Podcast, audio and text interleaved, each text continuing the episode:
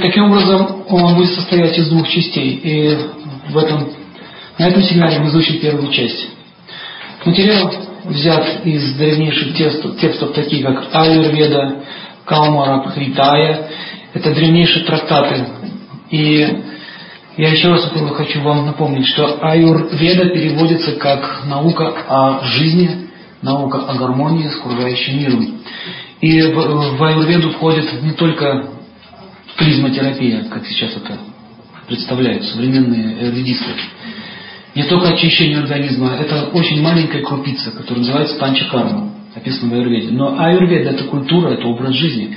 То есть, если еще глубже рассмотреть значение этого слова, которое состоит из двух корней, аюр означает жизнь, веда знать. То есть знание, как жить в этой жизни и не страдать. Поэтому мы сегодня с вами будем изучать, как рождаются дети. Таким образом, в Аюрведе имеется отдел педиатрии, в котором идет речь о заботе о ребенке в дородовом и послеродовом периодах. А также там описывается, как к нам приходят те или иные э, существа, души живых существ, которые становятся нашими детьми. Таким образом, они несут нашу судьбу. И вы все знаете, что дети это, это непросто. Да? Вырастить, выкормить, воспитать, и чтобы потом еще сохранить отношения.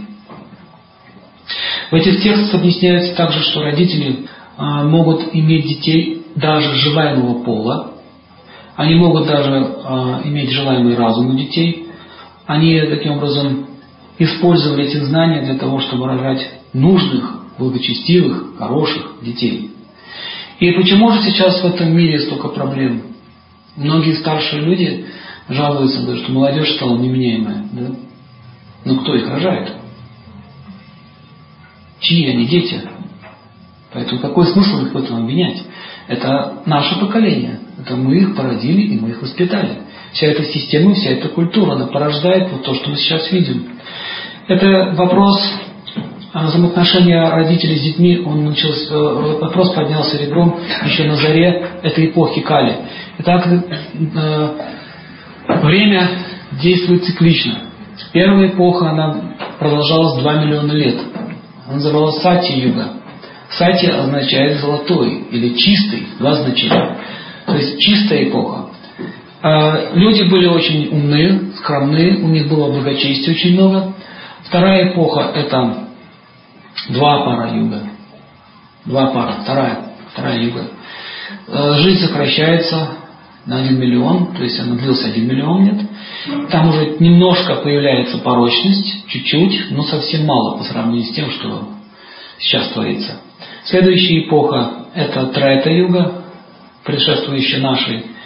Там уже 50% порочности появляется. Жизнь людей сокращается. И последняя эпоха – это Кали-юга. Таким образом, получается четыре цикла. Как есть весна, лето, осень и зима. Сейчас идет зима. Зима в цикле Мамантара или цикле времени. И когда э, эта эпоха закончится, она закончится через 435 тысяч лет, и прошло уже 5 тысяч лет. Таким образом, мы видим, что за 5 тысяч лет такой скачок идет, такая деградация. Что же будет твориться еще через 400 тысяч лет? Практически э, есть предсказание, что эпоха Кали она э, отмечается тем, что дети перестанут уважать старших. Интересно, с этого начинается описание Кали. Дети прекратят уважать старших. И однажды это произошло в одном из царских дворов императора всего мира, когда родился принц по имени Дурьотхан, и он начал вести себя очень странно. То есть все старшие этого рода не могли понять, что вообще происходит. Почему такие вещи он, творит. Например, еще в детстве он отравил своих братьев, когда они играли. А он начинал э, совершать какие-то жестокие поступки. И вопрос поставили ребром, давать ему власть или нет. Представляете, такой тиран будет править всей землей. И вы заметите, что а, если один неблагочестивый человек приходит к власти, он дает очень много страданий всем остальным. Как, мы, как наша история. Просто Сталин пришел к власти. 30 миллионов человек погибло. Так вот, в те времена из этого Дурьотханы, который стал к власти, погибло 680 миллионов человек за 18 дней. И там описывается в Махабхарате, древний исторический эпос, как это произошло, что отец, э, царь, то есть его отец, он настолько привязался к своему ребенку, что он не видел, что его сын монстр. Хотя ему все говорили, ему говорили все об этом. Даже его родная жена ему говорила, что наш сын ненормальный, нельзя ему давать власть. Но тем не менее он все-таки никого не слушал. У нас будет тоже эта тема о силе привязанности родителей, как это ослепляет, и как они не видят проблем в и каким образом привело к гибели всех, всего, всего рода, а также к гибели ведической цивилизации. Просто из-за того, что нарушили семейные отношения. Так что Веда говорится, что семейные отношения – это основа благополучия государства в целом и всей земли. Вот так. Не политика, не что-то еще, а именно семья. И заметьте, что многие люди, даже будучи преуспевающие, если они получают в себе, э, как говорится, семью неблагочестивого ребенка, он может разрушить все, всю их жизнь, весь их бизнес, всю их работу. Промотать все может. Эта лекция, она будет очень серьезна, она предназначена для серьезных людей. И мы начнем э, с теории зачатия. Где-то говорится, что какой смысл воспитывать неблагочестивого человека? Потому что, потому что колючки порождают только колючки. Она, он не станет розой. То есть, если родился человек с демоническими наклонностями в характере, практически невозможно его изменить. И в ведах описывается, что самое главное при рождении детей – это совершение правильного зачатия. Вот эту тему будем сами рассматривать. Итак, Чарака Самхита – это древнейшее произведение, юридический текст объясняет, каким образом сознание родителей влияет на ребенка во время зачатия. Согласно этому тексту, сознание ребенка определяет четыре фактора. Первый фактор. Первый фактор, пишите. Карма ребенка от его прошлой жизни. В древние времена а, с помощью вычисления небесных светил они могли понять, как, какой ребенок может прийти в какое время. В частности, вспоминается одна история. Жил один мудрец, его звали Кардама Муни. Он был настолько могущественный, что мог с помощью своей мысли создать летающий, летающий город. Сейчас, когда люди читают эти произведения, они считают его сказками. Но я вам покажу, э, потом похоже покажу вам э, интервью с одним йогом, вы увидите, что они делали. Даже есть люди на Земле сейчас, которые могут творить чудеса. И по сравнению с Кардамом Муни, это все детский сад. Так вот, Кардамом Муни, он мог творить такие вещи. И жена а, очень сильно захотела родить ребенка. И она стала его просить. По ведическим традициям а, мужчина не, не имел а, такой привычки подходить к женщине и совокупляться с ней по его собственной прихоти. Если, если женщина хочет иметь ребенка, она должна у него это было попросить. Я хочу ребенка. И он еще думал, стоит ли это сделать или нет. То есть э, мужчины были очень сдержаны, они не были, не были подвержены похоти, вожделению, то есть они умели контролировать, контролировать свои чувства. И он сказал, моя дорогая жена, я понимаю, что любая нормальная девушка хочет иметь детей, но сейчас неблагоприятное время. И он показал ей на звезды. Смотри, вот там позиция, там позиция, там позиция неправильно стоит. К тому же есть дурные признаки. Шторма, ветра, погода не очень стабильная и так далее. Это неблагоприятное время. К тому же ты просишь меня об этом вечером. И есть такая наука, называется свара-йога. А, когда будем йогой заниматься, я немножко вам расскажу там подробнее. Как с помощью дыхания можно определить, благоприятно это время или нет.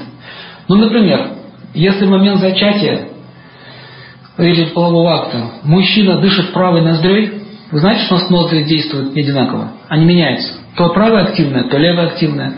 А на переходах мы зависаем иногда, смотрим так вот вдаль. Так вот включение возникает. Кого так было? Поднимите руку. Вот завис, вот так, глаза в точку. Это означает, у вас э, энергия сейчас находится в центральном канале, сушумно. Таким образом, правая на левое, когда переходит, Э, это влияет на судьбу. И вот описывается, когда мужчина производит воловой акт, и в это время у него дышит активно правая ноздря, она связана с солнцем. А у женщины дышит тоже правая ноздря, родится сильный, могущественный сын. К примеру, если у женщины дышит левая ноздря, у него левая, родится девочка. Левая связана с Луной. Луна – это женская планета, Солнце – мужская. Если, если у нее сушумно работает центральный канал, и у него сушумно, ребенка потеряют, будет выкидыш. А если, допустим, кого-то сушумно, а у кого-то правое или левое, то, э, то ребенок родится больным инвалидом или немощным человеком. Раньше все это знали, все эти, все эти законы. Таким образом, он был великим йогом, мистиком, и он сказал, все факторы указывают, что это время неблагоприятное. И он ей отказал. Но женская сила очень велика, она начала плакать, она начала строить ему глаза, как это они делают. Она сделала очень несчастный вид, стала приводить примеры. Ну, все-таки он жалился над ней, и произошло зачатие. В результате этого родился могущественный сын, но с демоническим характером. Представляете, он был могущественным, потому что мудрец был могущественным человеком. В ведах описывается, что сила, сила ребенка, его могущество зависит от семени отца, не от матери. Чем сильнее будет семя у отца, тем крепче будет ребенок. Так вот, Кашьяпа Муни, э, Кардама Муни, он считался очень могущественной личностью. Это не земной человек. Я не сказать, что он земной йог. Он с другой планеты прилетел. И вот родилось такое существо. И кончилось тем, что он захватил всю землю, поработил ее, и не было такой силы, кто мог бы его свергнуть. Он, он даже покорил некоторые планетные системы. Создал такую армию. Представляете, такой царь родился? Могущественный. И кончилось тем, что пришлось приходить с других планет высшим силам и с ним сражаться. В общем, война началась, как результат. И мать потом очень сильно плакала над его телом, хотя всем было очевидно, что он был злодеем. Так или иначе, просто не вывел ребенка в неподходящей судьбе. И отец сказал, я же тебе говорил, что это плохо кончится. То есть здесь описывается, что женщины, когда касается э, детей, они не могут трезво мыслить. Им очень сложно делать оценку своего ребенка и своих поступок. Поэтому отец или мужчина, он должен контролировать свою жену в этом отношении. Но так как сейчас эпоха Кали, люди живут беспорядочным образом жизни, чаще всего дети начинаются каким образом? После бутылки вина, вечером когда-нибудь, после какой-нибудь вечеринки. И что самое еще интересное, это происходит неожиданно для, для нее и для него. То есть, э, как они говорят, залетные дети. А так оно и есть, залетает непонятно кто. И вот существует такое понятие, как карма ребенка от его прошлой жизни. Ребенок э, или это душа, которая рождается в теле матери, э, э, несет с собой поступки своих прошлых действий. И сейчас я расскажу механизм на тонком плане, как это происходит. Итак, после смерти человека, то есть когда дух или жизненная сила выходят, и люди рассказывали такие случаи. Вот одна женщина сказала мне историю. Она ехала в автомобиле, и из-за поворота вырвала другая машина, и произошло сильное столкновение. Я помню, как я ударилась головой об ну, вот этот бок машины, вот этот рейка, я вот об нее ударилась, я помню, как я вытекла из левого глаза. Я, говорит, вытекла из левого глаза. С тех пор у нее глаз не видит. И помню, как я стояла так вот со стороны и смотрела, Смотрела, как э, люди побежали вытаскивать из этой машины, как скорая приехала. Но потом, когда мне поставили электроразряды, вот этот, как он называется, электрошок, я помню, как будто меня как воронка всосала обратно. То есть очень часто люди рассказывают эти вещи. И вот профессор Моуди, известный врач-психиатр, он написал много книг, он обследовал много людей. Также известный американский ученый Стивенсон. Он опросил 500 тысяч человек представляете, которые были в, в, в потусторонней жизни, то есть в клинической смерти. И в ведах описывается вот эти этапы, туннель, свет, потом еще несколько этапов но, про свою жизнь. Как на экране, тут, но при этом они все чувствуют. А дальше не описывают, потому что дальше уже не возвращались. Тот, кто дальше шел по этому этапу. И там описывается, как возник, происходит попадание в чрево. Итак, вот это вот существо или душа, которая движется в астральном мире, а, ей начал показывать кино, как она жила, в разных частях и сериях, все подробно.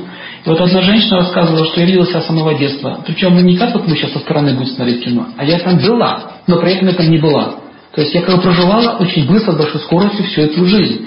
В общем, все они говорят, что мне невозможно это описать. Это не поддается описанию словами. И потом там описывается, что их пускают по большому коридору после приговора, то есть есть такой приговор, судьба называется, слово судьба, слово судить произошло, кстати. и их отправляют по коридору, и разные двери по бокам. Это двери – это входы в различные миры. И человек, он привлекается тем, что он хотел в этой жизни. Допустим, открывается дверь, и он чувствует приятные ароматы, например, пахнет шашлыками, такие, допустим, легкий смех, какой-то там веселушки какая-то идет, да? Такая рекламная кампания. И э, есть такая книга, называется «Тибетская книга мертвых». Слышали? Там очень подробно описывается. И там этот ведущий голос говорит, ты не ходи туда. Это был путешествие мудреца по этим мирам. Это мир скорби. Дальше э, дверь открывается, там такой зеленый свет, очень приятный цвет зеленой листвы. Вот это мир животных. То есть различные врата, различные миры. Там описывается, если ты увидишь э, коней, пастущихся на лугу, это мир западный. Там занимаются бизнесом и суетой всякой разной. Бизнесом всякой разной суетой. Интересно, да, сказано? Туда ты тоже не ходи. Если ты увидишь золотые купола, если ты увидишь орган, услышишь органную музыку и э, различные песнопения сладкие, туда нужно идти. Там люди занимаются духовной практикой. Это миры мудрецов высших планетных систем. Там описывается, очень не буду рассказывать, очень много описывается эти вот ступени. И вот человек, который идет без гида, то есть он не знает, он привлекается этим. Поэтому где-то говорится, что э, душа привлекается определенным типом или вкусом счастья. Что такое вкус счастья? Это, это тип наслаждения, который мы можем испытать в этом мире. Вот смотрите, немногие люди э, хотят э, слушать подобные семинары. Лучше сидеть футбол смотреть, да? Это вкус определенного счастья, и вы их никогда не затащите сюда. Им это не интересно. То есть вкус счастья означает э, вкус к бытию определенному. Именно этот вкус определяет, где, в каком месте, у каких родителей ты родишься. И многие ученые говорят, что вот гены похожи, да? Гены похожи. Да, физическое тело а, похоже, оно а, копирует с отца и матери, но сознание не похоже. Сам принцип «я есть», он отличается от родителей, но общие черты все-таки присутствуют. У актеров чаще всего рождаются актеры, да? Заметьте. У поэтов рождаются тоже интересные люди, а иногда бывают сбои. У хорошего человека, допустим, интеллигента, рождается алкоголик. Почему это происходит, с точки зрения генетики, это объяснить невозможно. Например, э, многие отцы известных людей были просто шизофрениками. Но их дети были гениями. У многих атеистов, абсолютных безбожников, рождаются а, святые личности. Как это было с историей Прохлады Махараджи в прошлом. Это было много тысяч лет назад. Абсолютный был демон, у него родился святой мальчик который э, спас всю Вселенную. И очень много случаев у нас здесь было. Например, вы знаете, что мать Сталина была очень набожным человеком. Она хотела, чтобы ее сын э, закончил духовную семинарию. Она туда его устроила, она работала, платила 40 рублей по тем временам. Это баслословные деньги. Можно было за 5 рублей корову или лошадь купить. То же самое, как сейчас машину купить. В те времена это имело, имело большую ценность. И она все время просила его, чтобы он учился. Но у него пошло по другому пути. Его судьба была предначертана стать великим диктатором. У меня есть интересный фильм документальный про него. Вся его жизнь. И там описывается вот эта история, что он с детства проявлял уже такие наклонности. Мать это заметила. А отец его был пьяницей.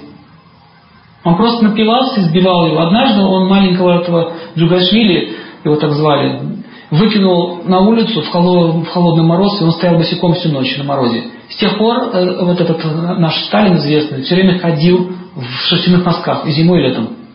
То есть вот эти вот самскары с детства, самскары, значит, отпечатки, импринты, которые оставляют очень глубоко в сознании ребенка, они формируют личность человека. То есть личность есть, тенденции есть, но еще наша жизнь, она формирует отпечатки. И описывается, что очень жестоко вел себя отец. Он практически его избивал. Не было дня, когда он его не бил. А мать была очень набожным человеком. И смотрите, что получилось. Смотрите, что получилось. С одной стороны, он хотел что-то хорошего делать, с другой стороны, преобладала демоническая природа. И таким образом произошло раздвоение. Вот так у нас тоже это происходит. У нас, в нашем теле сидят две собаки. Одна злая, другая добрая. В ведах описывается, что в Кали-Югу люди будут нести себе две личности. И демоническая, и божественная. И какую мы собаку больше кормим, та и растет. Называется.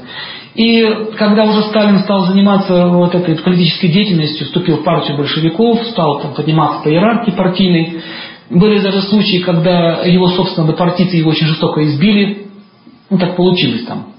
Его избивали очень жестоко. Смотрите, после этого он очень жестоко мстил. Всех, кто его избивал, он их всех убил потом. То же самое с Наполеоном было.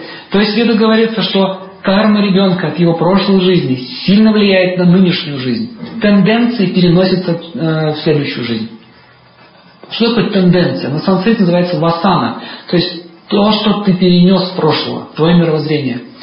И когда он уже в 1936 году получил письмо от своей матери, она писала, сынок, это вот недавно архивы раскрылись, мне очень жаль, что ты стал на этот путь. Ты погубил себя. Ты погубил себя, и ты погубил весь народ. Его были слова.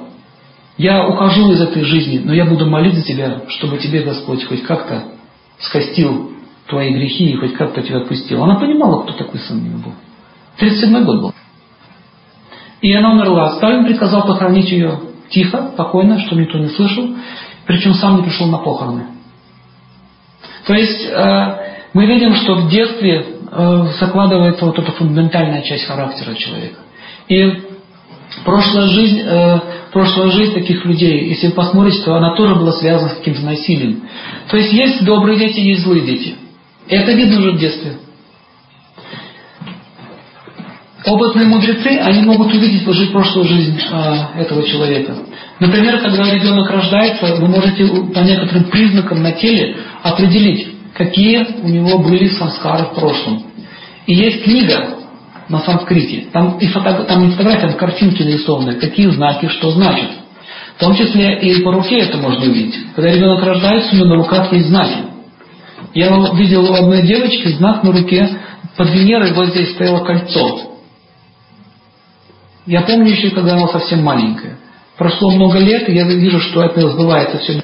Что значит кольцо? Кольцо это зацикливание. Зацикливание, да? Цикл какой-то.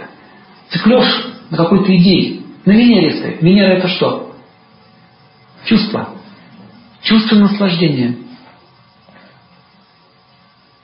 Таким образом, человек будет свою жизнь посвящать чему? Чувственному наслаждению. Также я видел кольцо у других людей. У мальчика, допустим, под Сатурном кольцо вот здесь стоит. Это, это склонность к насилию. На Марсе, значит, другой знак. То есть эти знаки рисуются не просто так. Это определенными высшими силами показано, над чем родителям надо больше всего работать. Показывают. Что вы породили и с чем вам придется столкнуться. Иначе какой смысл в этих всех знаниях? Логично? Сейчас не торопитесь, пролог. Также я вам покажу еще э, слайд-шоу, видео э, про родинки, что они означают, в каком части тела они находятся и что это все значит.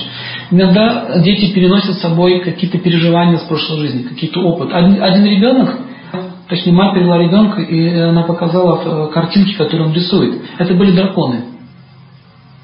Причем она нигде их не видела. Там не просто драконы, это как дети рисуются. Она их рисовала даже к чем они питаются, как они совокупляются, как они размножаются, как, как, какое у них внутреннее строение, где они живут, их быт, откуда у нее это появилось. Если она играет, то она дракон, она ходит и шипит. Есть некоторые люди, которые повадки похожи на животных. Видели таких? Я видел одного ребенка, он страдает аутизмом. Серьезная болезнь замкнута, замыкается в себе.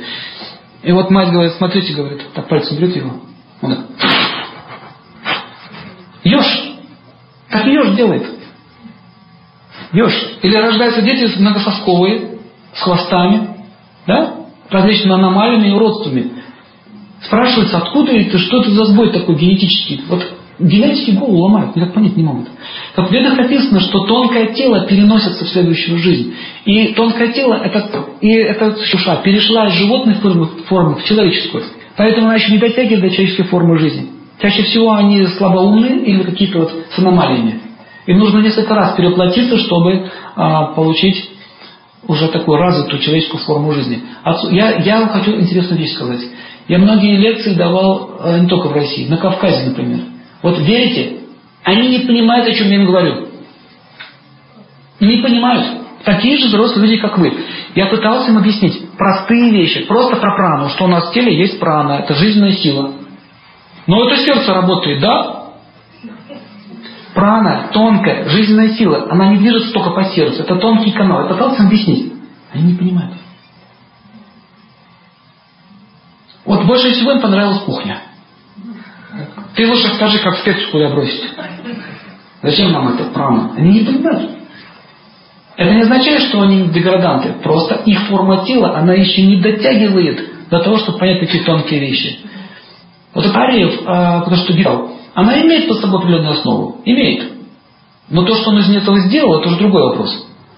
Действительно, не все нации способны понять тонкие вещи. Например, то, что понимает йог, для нас это фантастика просто. Просто фантастика. Для него это естественно. Как для ангела естественно летать. Или перемещаться со скоростью мысли. Это естественно, как по машину сесть поехать. А что такого? Но для нас это дико. Как это? Это чудо. Поэтому есть разные уровни. Теперь пишите, дети могут прийти с разных уровней Вселенных. Первый уровень Вселенной. Они делятся на три части. Низшие, средние и высшие миры. Как это можно определить, с какого уровня пришло существо живое? Если его сознание э, базируется на такой формуле. Я счастлив, когда всем плохо. Есть такие люди. Вот спрашивается, откуда берутся садисты, вот как можно делать больно человеку, когда этого кайф ловить? А есть такие люди. Я в армии такое увидел. Наш был ротный. Он был садист, самый настоящий. Ему доставляло удовольствие издеваться над людьми. Трудно понять простому человеку, как так можно взять животное и зверски над ним издеваться. Есть же охотники, которые наслаждаются этим. Не просто ради пропитания их убивают, а просто чтобы поиздеваться, там, повесить за лапку, чтобы дергалось и от этого они наслаждаются. Это вот с низших миров. Это, это их формула. Если попадает такое живое существо к нам, в семью, представляете, какой ад он вам устроит. Следующий уровень – это земной уровень, наш уровень. На этом уровне люди находятся в таком, таком, таком стиле жизни. Я не против вашего счастья, но мое на первом месте. Меня интересуют мои дети, моя семья. Ваша семья меня не интересует. Это ваша проблема. То есть такая вот равнодушие. Но при этом они не такие агрессивные, как вот с тех миров. Во всяком случае, они, они создают законы, они создают какие-то правила, предписания, с помощью которых они уживаются вместе. Это человечество наше, земное. Но если попадают в общество, всегда будут устраивать войну. У них такая идея жизни – всегда воевать. Они не могут жить спокойно, просто мирно, спокойно жить. Им нужно захватывать что-то, завоевывать, кого-то покорять, на колени кого-то ставить. Сейчас вот много фильмов таких вот приходят, эти чудовища. И они действительно так выглядят. У них очень неприятное лицо, очень неприятный взгляд, жестокий. Бывает даже такая зловещая красота, да? Вроде красивый, но зловещий человек. Вот эта зловещесть, она выходит вот с, с такого типа сознания. И высшие миры – это Сваргалок, вот эти вот небесные системы все, выше Солнца которые. Они счастливы, когда все счастливы. Классно, да? По этой формуле живут там эти живые существа. Вот представляете себе, сейчас каждый человек будет жить вот на, на этом уровне. Я счастлив, когда вы счастливы. Каждый. Все. Вот вам рай. Прямо здесь. Таким образом, почему один рождается здесь на земле, другой ниже? Э, есть, допустим, живые существа, людей. Вы знаете, что очень много случаев. У меня был интересный разговор с одним полковником ФСБ. Он сейчас в отставке, я не буду говорить его фамилии, но он очень интересный человек. Он работал как раз в секретном а, отделе, именно по вот этим делам. Похищение людей и так далее. И он говорит, что очень много людей похищаются неземными цивилизациями. И на ней проводят зверские эксперименты. В частности, у них есть архивы людей, которые побывали там, как бы их опрашивали, они рассказывали все, даже есть документальные факты, как они там их спарывали, забирали их там сперму, там какие-то эксперименты делали, женщин там они тоже эксплуатировали. Как с кроликами общались. Как кроликов взяли, сделали, что надо, выкинули. Это вот это вот низших миров. Страшная голова, вот это они вот серые такие руки, огромные глазища, вот в ведах описано, чем больше вот эта вот часть, вот сюда, чем больше ума, ума, один ум, интеллект, а вот эта часть, чувства, эмоции, то есть это духовность. Если вы с таким вот видите, это духовная личность. С таким бегите от него. Поэтому очень часто тиранов изображают таким. А? Это имеет тоже значение. Так вот, а, первое, что человек должен понять, прежде чем начинать ребенка, нужно вопрос задать. А кого я хочу? Кто сейчас ко мне придет? Нельзя легкомысленно к этому подходить. Второй фактор – это сознание родителей во время зачатия. Что значит сознание родителей? Складывается, то есть тонкое тело а, это, это, а, это не физическое тело, это астральное тело. Например, вы знаете, что есть, есть такой феномен. Если вы кого-то любите, допустим, мужа или какого-то еще человека, и он задерживается, домой не приходит, у вас сердце начинает биться. А если что случилось, вы это чувствуете заранее. И э, наши ученые российские серьезную работу провели в этом направлении. И они заметили, что братья-близнецы одинаково реагируют на разные факторы. Делали такой эксперимент. Значит, посадили одного человека в одной комнате, другого в другой комнате. Закрыли ему глаза, поставили электроприборы и там поставили. И неожиданно разбили тарелку. Вот так, прямо около него. Неожиданно. И он вздрогнул. Когда человек вздрогнул, там срабатывало записывающее устройство, что происходит с его организмом. То же самое произошло с другим. Он дрогнул. То есть, когда люди очень тесно связаны друг с другом, как братья-близнецы, например, они даже боль одинаково чувствуют. Вот а, интервью э, у близнецов. Вот если у меня болит зуб, у него тоже болит. Если у меня плохое настроение, у него тоже плохое настроение. Слышали об этом? У них они очень телепатически связаны. И э, если э, даже ученые заметили, что супружеская пара, которые долго вместе живут, у них пульс одинаково бьется. То есть это как одно единое тело. То что происходит? В тонком плане они объединяются в одну единую энергоструктуру. То, то же самое происходит с ребенком. Он входит в вашу энергоструктуру. И в момент зачатия учитывается сознание матери, чем она живет, ее вкусы, ее интересы и так далее.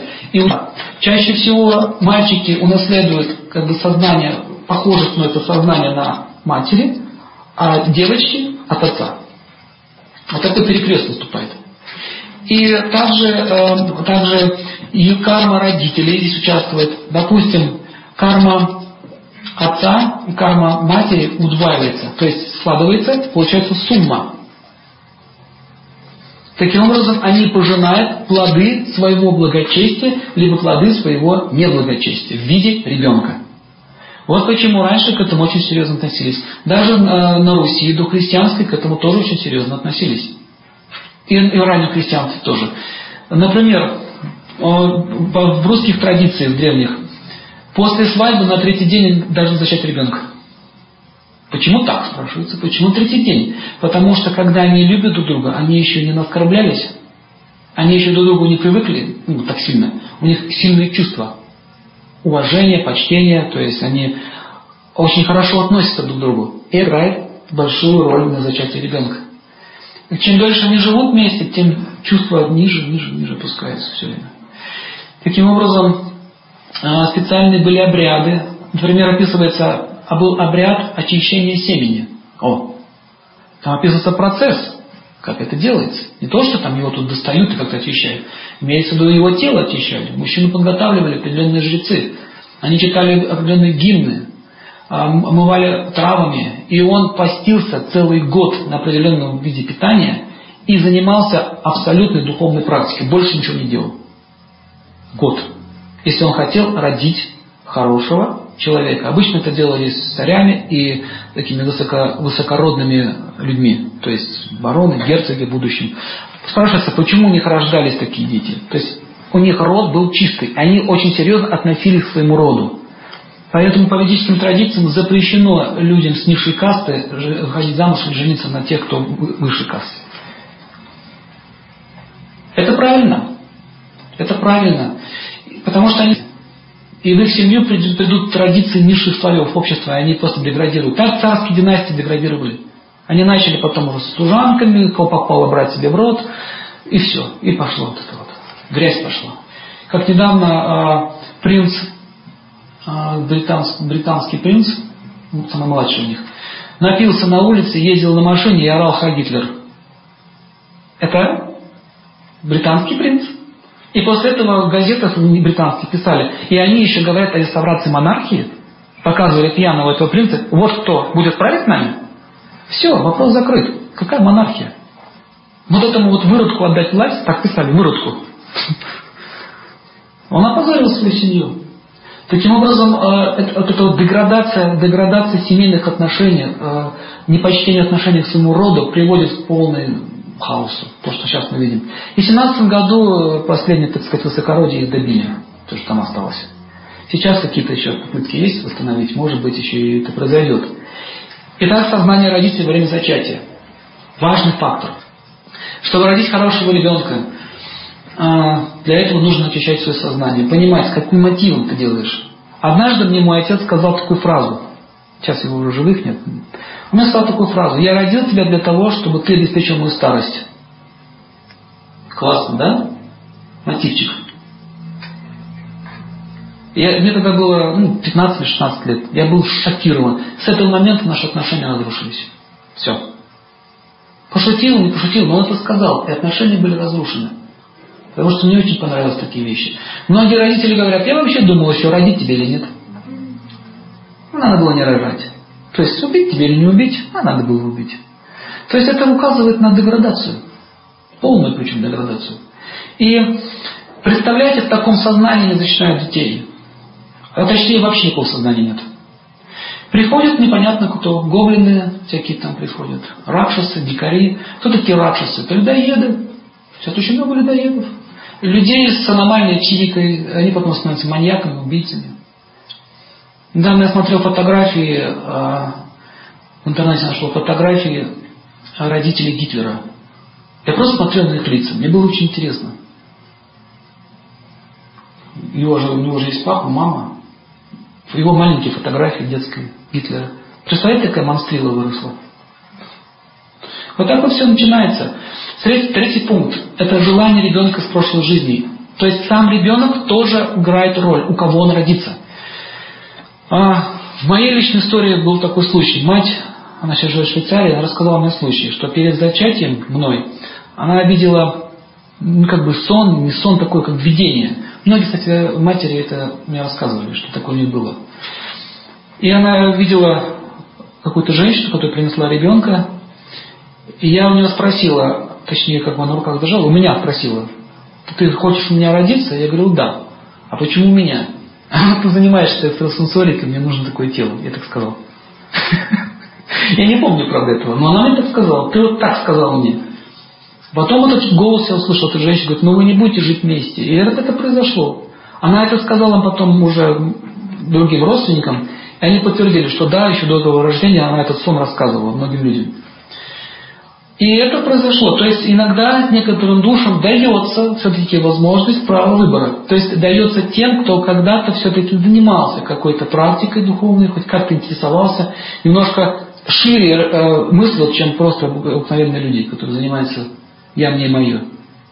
И им дается такое право.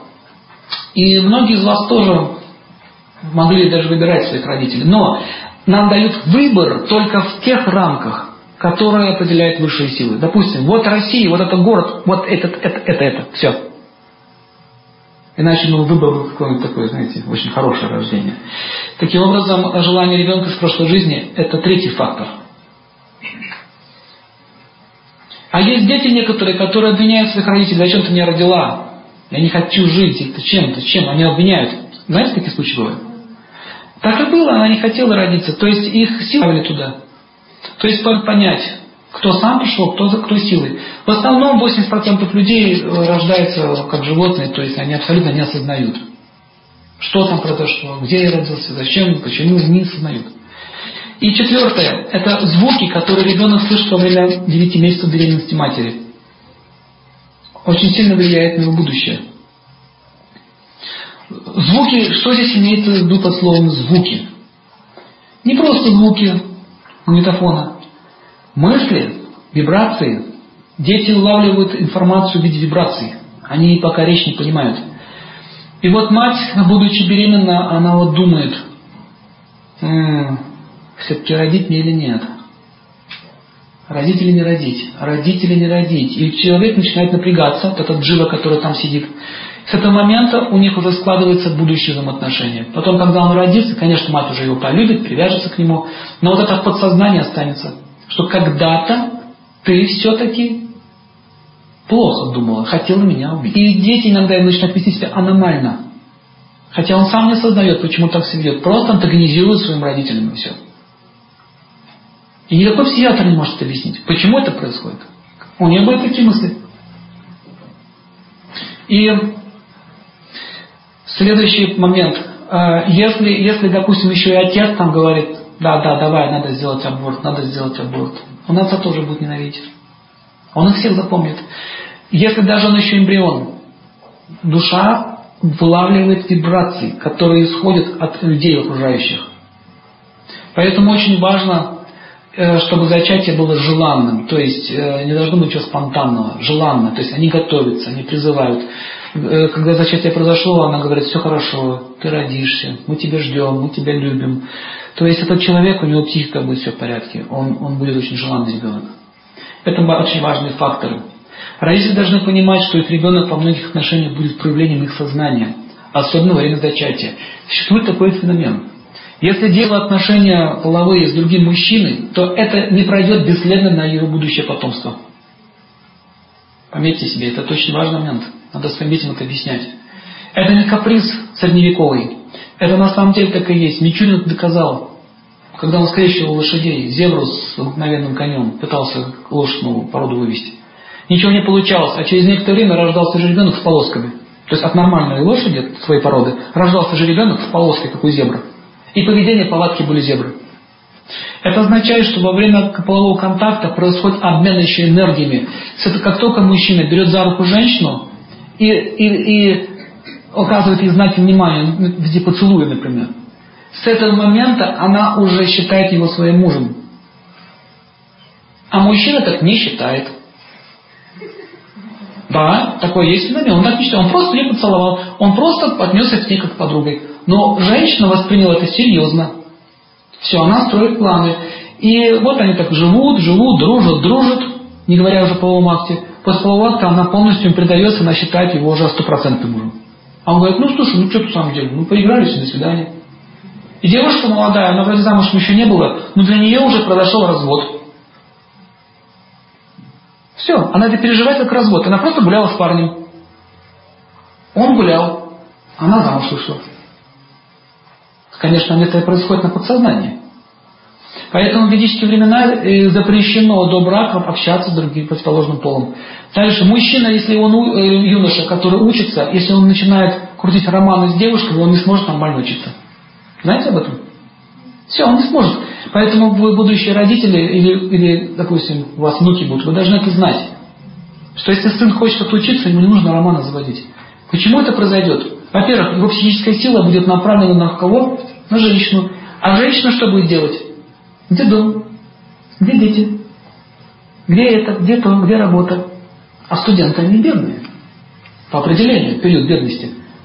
Все, он не сможет больше учиться, он будет думать о ней. И это может повлиять на его судьбу. Вот почему раньше считалось, что женщина должна рано выходить замуж, а мужчина должен брать жены ее в возрасте 25-30 лет. В ведах описано, и сейчас наши психологи доказали, что мужчина зреет после 25 лет. До 25 он футбол играет. А девушки зреют к 18 годам.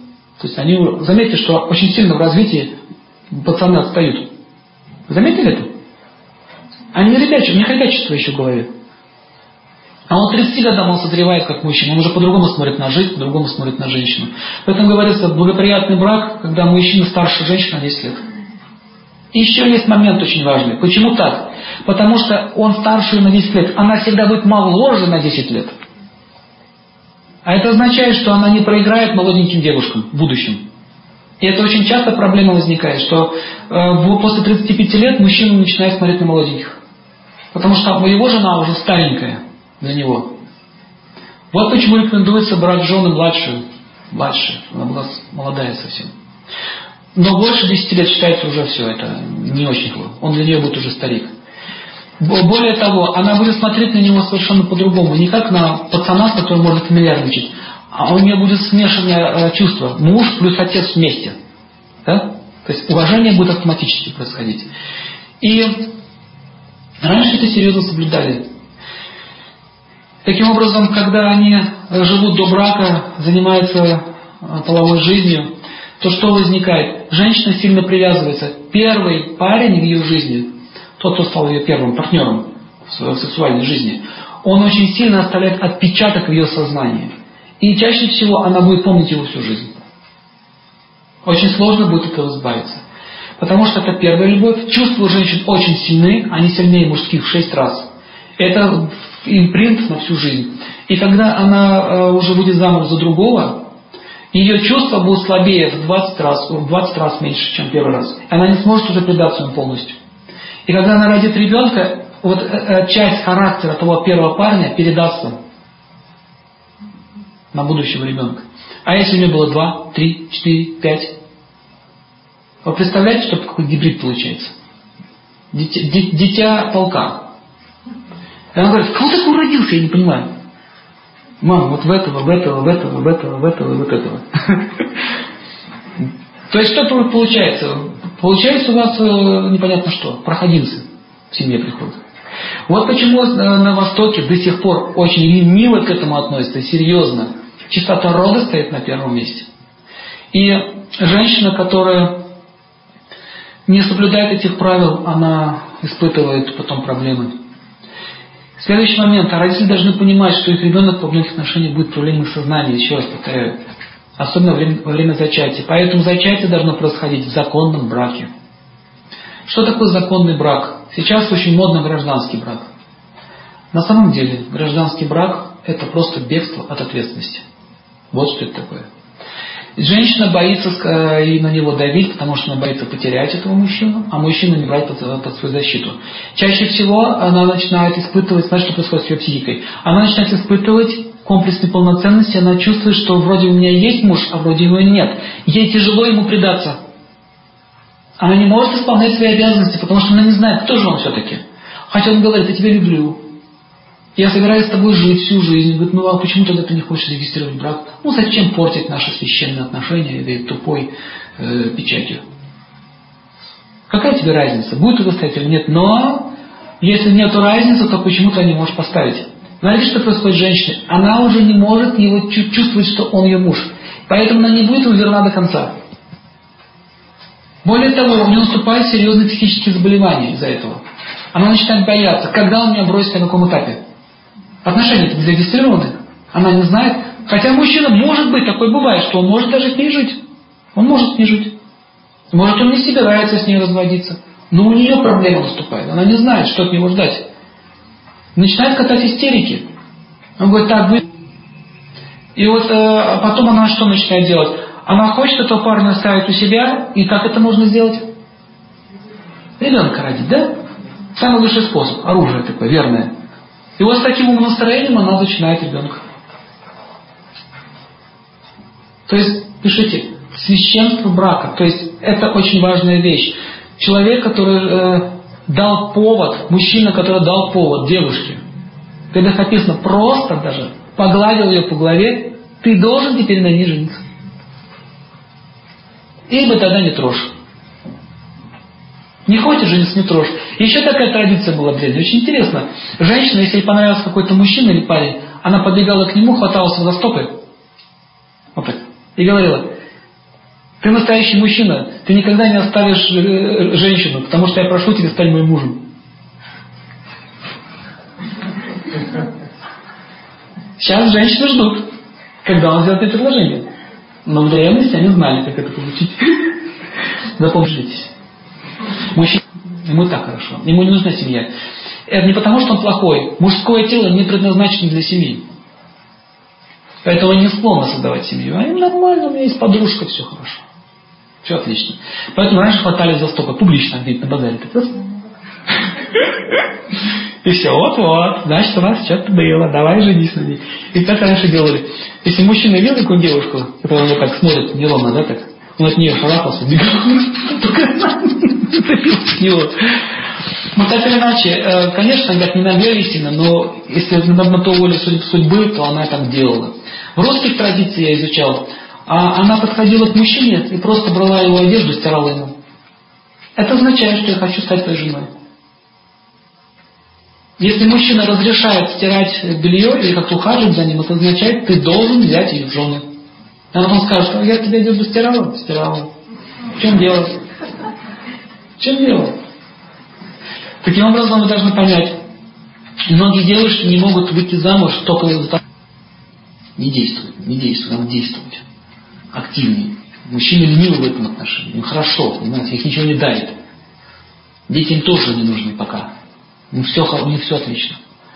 Но а, а, рождение ребенка с такими мотивами, ну, допустим, захомутать какого-нибудь богатого дяденьку, Э, получить много денег, наследство, то есть корыстные такие мотивы, они всегда приводят к разочарованию. Рождаются корыстные дети и начинают с тебя все это отбирать. То, что ты отобрала у своего мужа. Поэтому сознание человека стоит на первом месте, если мы хотим чистого человека. А родители ответственны за своего ребенка еще до зачатия. Так вот, нежеланное потомство называется варна самскара. Э, что значит нежеланное потомство? Потомство, зачатое с корыстными целями. Например, сейчас э, наше правительство указ издало за новорожденного, по-моему, 250 тысяч рублей, да? Со второго, да? За второго ребенка. И интервью брали на улице. Что вы об этом думаете? Ну, отлично, говорит, бюджет пополним. Новый вид бизнеса. Детей начнут воровать, кстати между прочим, следующая стадия. Это... Вот, вот, вот, вот. Вот мотив. Все, они обречены на страдания, такие люди. То есть сама идея платить э, за ребенка деньги не совсем правильно, ну, чтобы это жилье давали. Вот родился ребенок, жилье. Это больше толку будет. Деньги не всегда оскверняют, а мотивы будут не те. Семье нужно жилье, дом. Это будет правильно. В ведические времена так и делали. Рождался ребенок, государство давало, давало ему дом. Итак, э, следующий пункт. Долг родителей совершить различные действия поднимать, для поднятия сознания человека. То есть, сначала он очищает себя, и он планирует, что он будет делать со своим ребенком. Они должны своим, своей женой уже все обговорить как они будут его, в каком стиле, какой, какая у них будет цель в жизни, как они хотят его видеть. А не так, что они начинают драться уже, кто, ну, кто в лес, по дрова. Я буду его вот так воспитывать. Нет, вот так. А что это при нем начинается?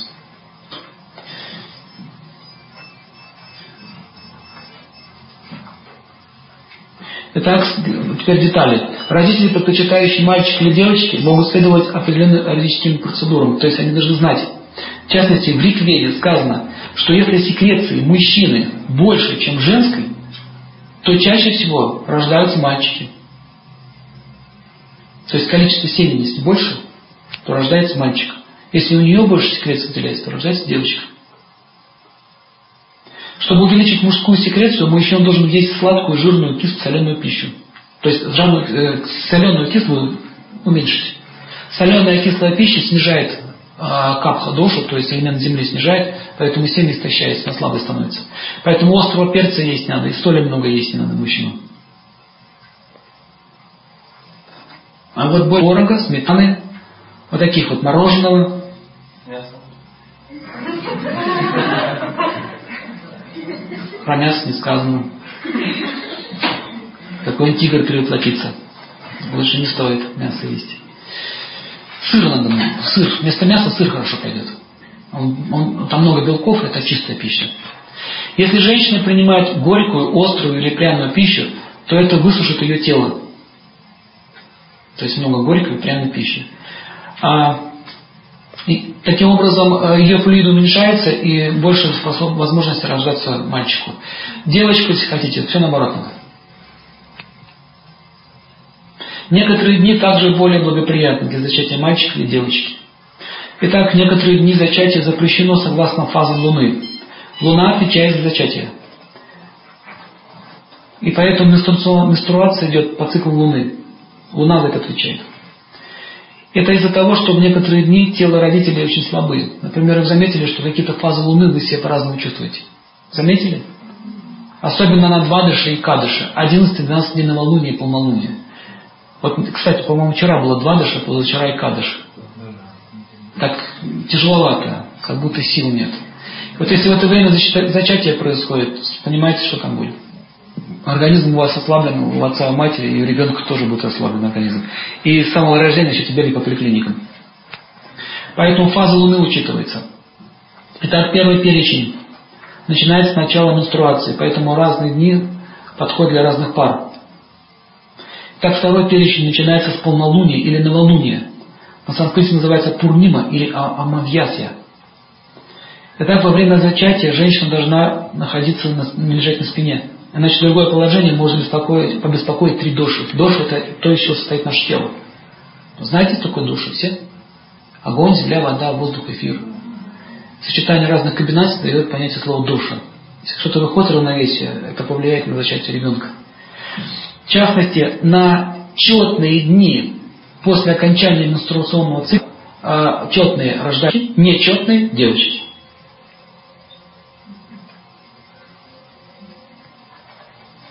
Небо чистое, звезды, благоприятно для рождения мальчика.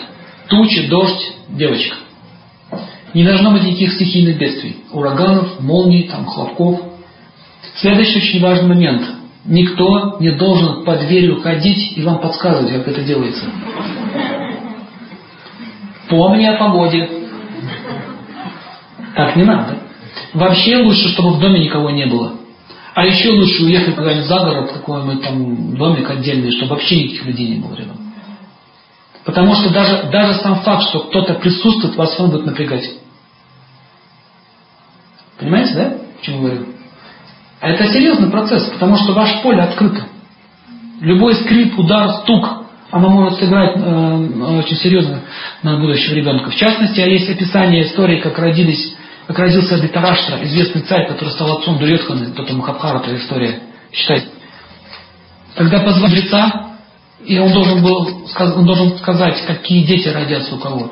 И когда он зашел, и он э, с помощью благословения зачинал детей. Представляете? Так руку ставил, женщина беременела. Да? Не только так, как мы. По-разному еще можно беременеть. На дороге вот таким он зашел, и вышла царица, и она увидела его страшный вид. Йоги очень страшные. Знаете, такие мистические глаза, такие шевелюры, волосы, 20 метров. Э, кожа до кости высушенная такой заходит. Мать, подойди ко мне. Я дам тебе дитя. Она, ай! Она закрыла глаза. В этот, в этот момент она закрыла глаза. У нее ребенок родился слепым. Она сказала, ну что ж ты натворила? Ты закрыла глаза, твой ребенок будет слепым. Родился Гатараштра. Только это там трое детей родилось, последний Видура родился, главный герой Махабхарат, который практически там ну, очень большую роль сыграл.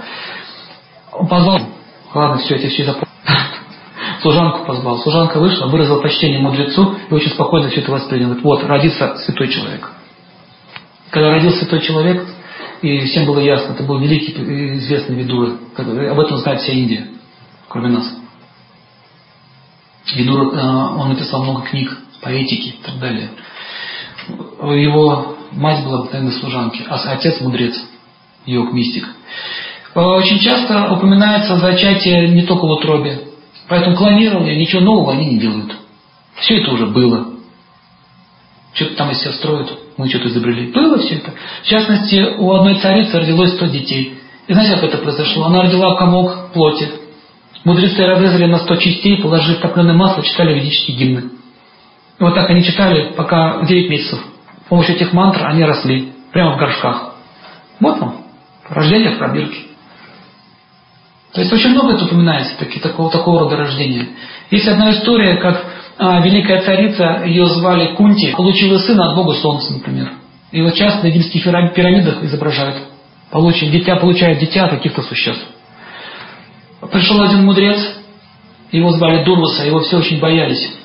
Он либо проклинал кого-то, либо благословлял кого-то. Это такая природа была. А ей было 16 лет. Она еще не понимала, кто пришел. Он говорит, о, хороший дедушка пришел, мудрец.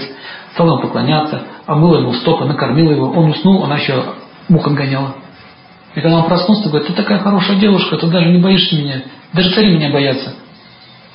Но он очень могущественный был. Он однажды уничтожил целое царство просто одним звуком. Сгорела, сгорела вся страна. Он говорит, я тебя благословляю.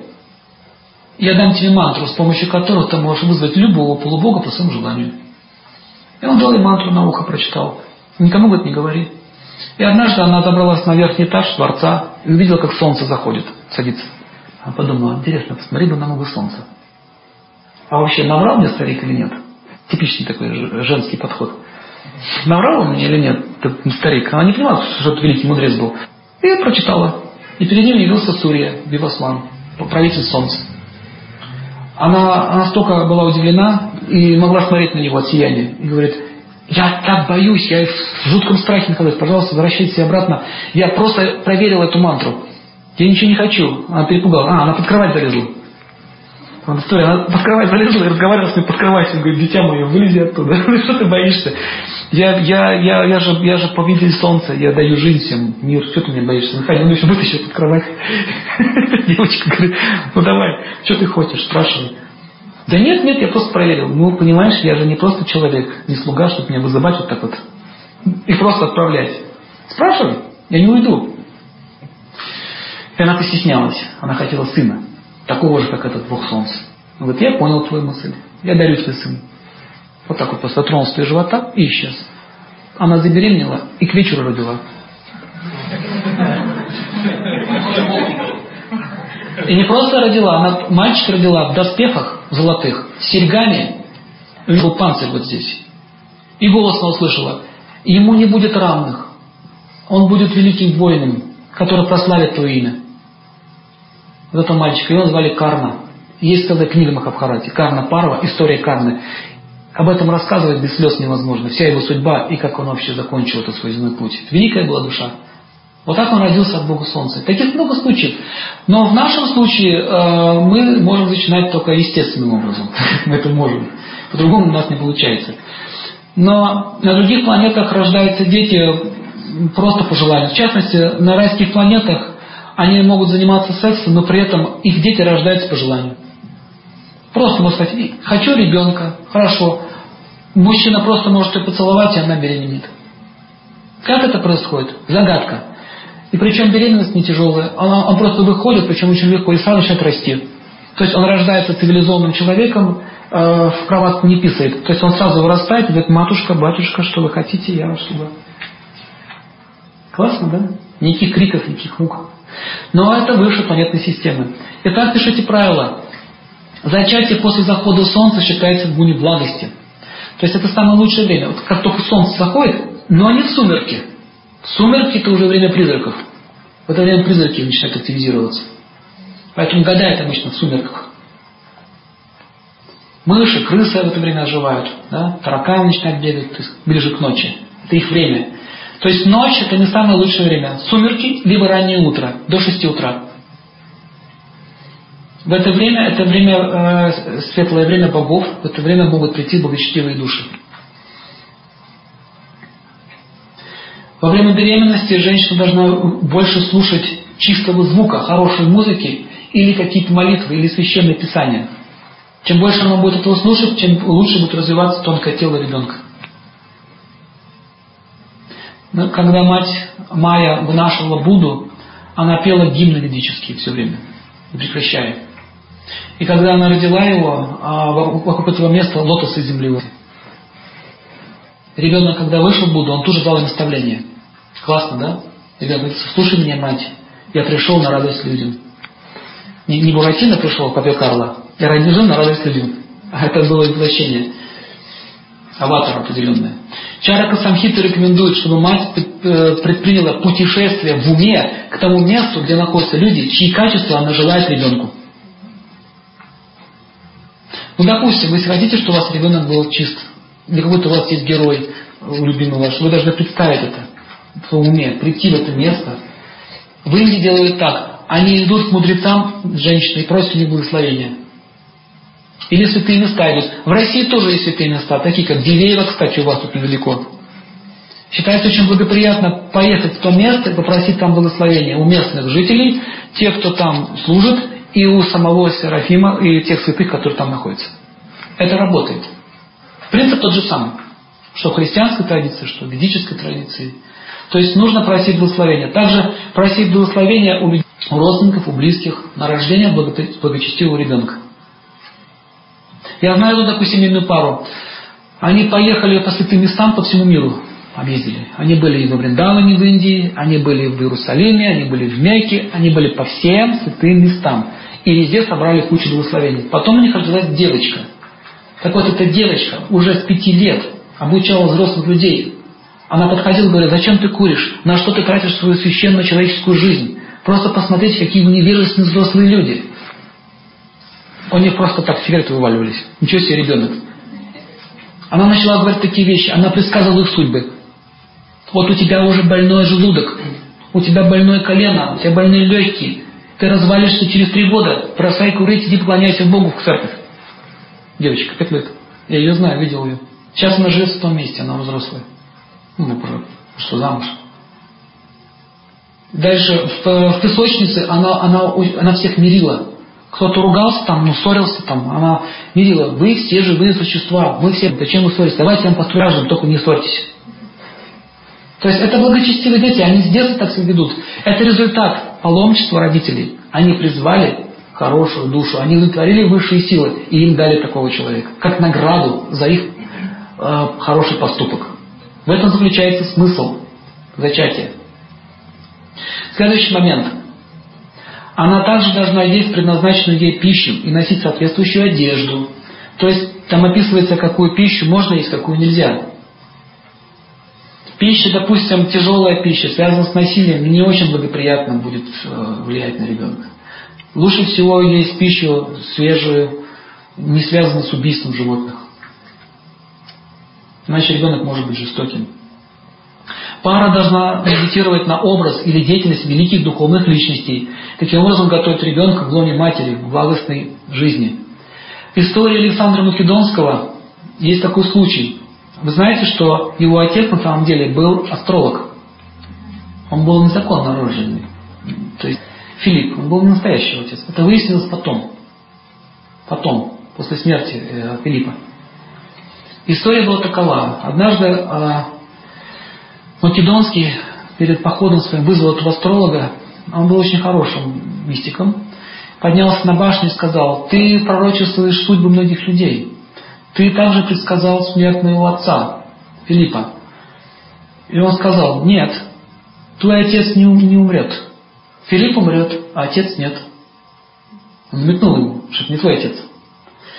Э, поэтому, кстати, Македонский очень сильно интересовался мистикой и науками, в отличие от Филиппа, он был материалистом. Видите, его характер был не похож на него. Дальше э, он сказал, ты врешь, ты все время врешь, ты обманываешь меня. Предскажи свою собственную судьбу. Он говорит, я умру от руки своего собственного сына.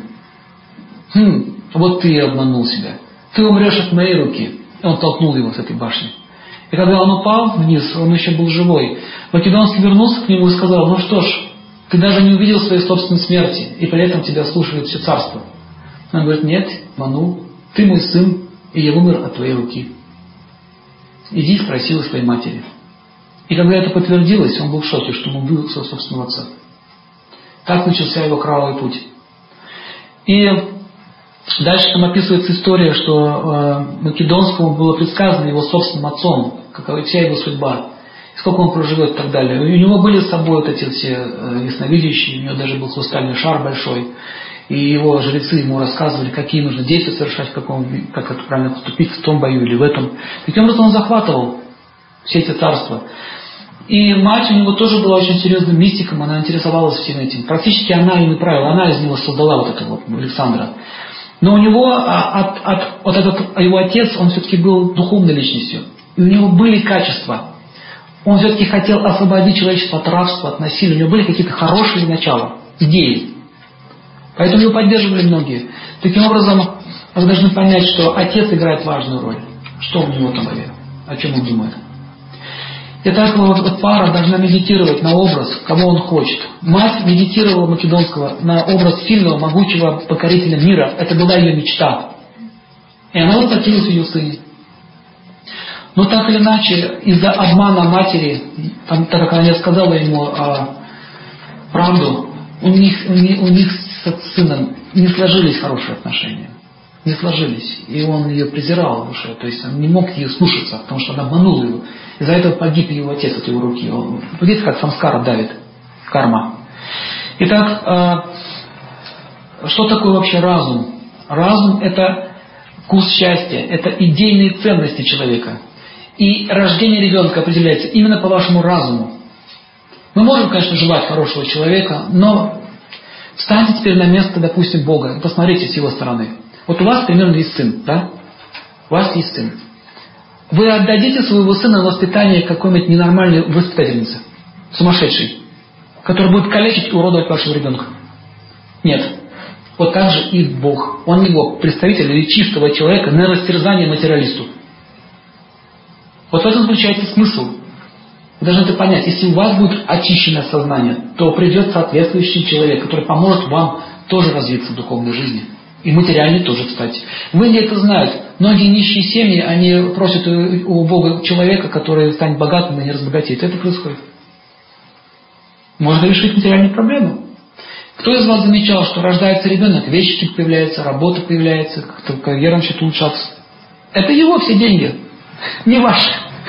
У вас появился ребенок, и вместе с ним приходит его карма, и он в процветает. А может и наоборот, рождается ребенок и началось. Сворачивается все. Итак, э, в космосе есть множество других планет. На них есть тоже жизнь. И иногда дети могут прийти из другой планеты. Ну, не то, что вот лунатик родится, а имеется в виду душа там была в прошлой жизни. И может некоторые странные вещи говорить. Например, однажды мне одна женщина такой случай рассказала. Мой ребенок мне пугает. Я, говорю, даю ему курочку, он так смотрит мне и говорит, мама, на нашей планете это те птицы красиво пели. Я не могу, говорит, их есть. Мы с ними разговаривали дружили. Ну ты сказок насмотрелся? Нет. Я еще тебя бил ногой в животе, чтобы ты не ела это. Мне это было не нравилось. Ногой я тебя бил. Ты, говорит, не слушал меня. Представляете? Еще одна, одна женщина рассказала, что ее ребенок рассказал ей подробности, как живут на Луне. Она не читала священное писание, Веда не читала. И это все совпало. Мы, говорят, там пили сок, с помощью которого ты находился в таком блаженстве, и мы все танцевали. Когда мы говорит, танцевали, мы могли слиться в одно единое целое. То есть мы можем что сделать? За руки взяться, а там они сливаются в единое целое и обмениваются отношениями.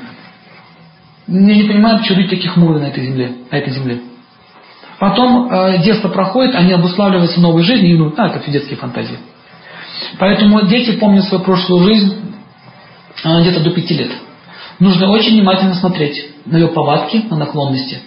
Например, э, если вы видите, что девочкой, например, мой племянник, он все время говорил до пяти лет, меня зовут Аня. Какая Аня?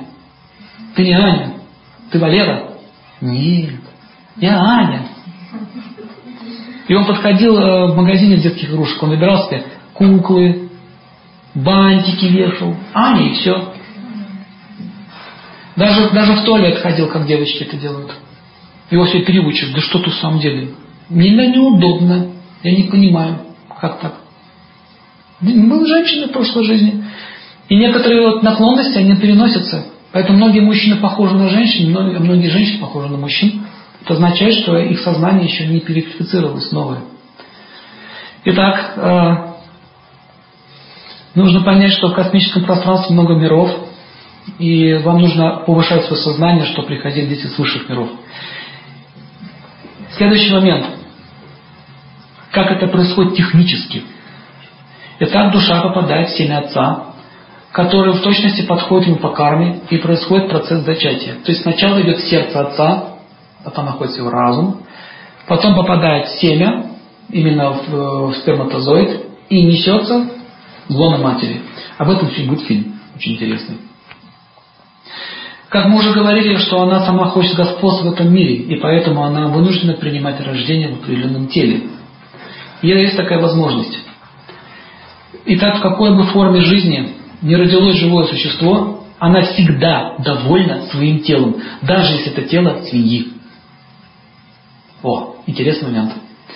Любого инвалиду спросите, брось свое, свое рухлое старое тело и получи новое. Он скажет, нет, я должен еще прожить. Заметили? Даже раковый больной человек, он уже все, он гниет уже весь. Он все равно будет держаться за это тело. Вот здесь вот мы видим в стихе написано санскрита, что он привязан к своему телу, и он никогда не готов оставить его. Был такой случай. Однажды царь небесных сфер, то есть царь райских планет, то есть высших миров, всех галактик, совершил оскорбление одного мудреца, и он очутился в тело свиньи на земле. Но эта свинка излучала сияние. И э, вот этот вот свинопас, он заметил, странная свинья сияет, как фонарь.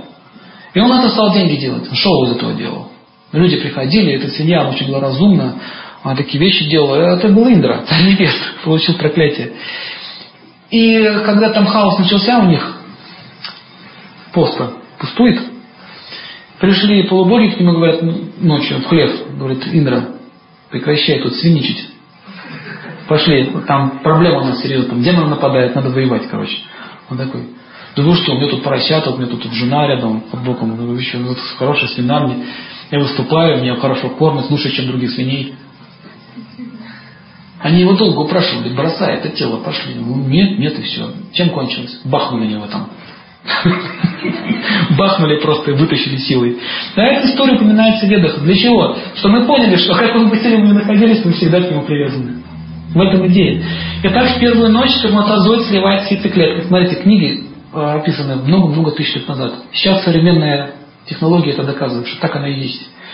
По прошествии пяти ночей в результате дробления формируется пузырек. Через 10 дней зародыш принимает форму сливы, после чего он превращается в комочек плоти или яйцо.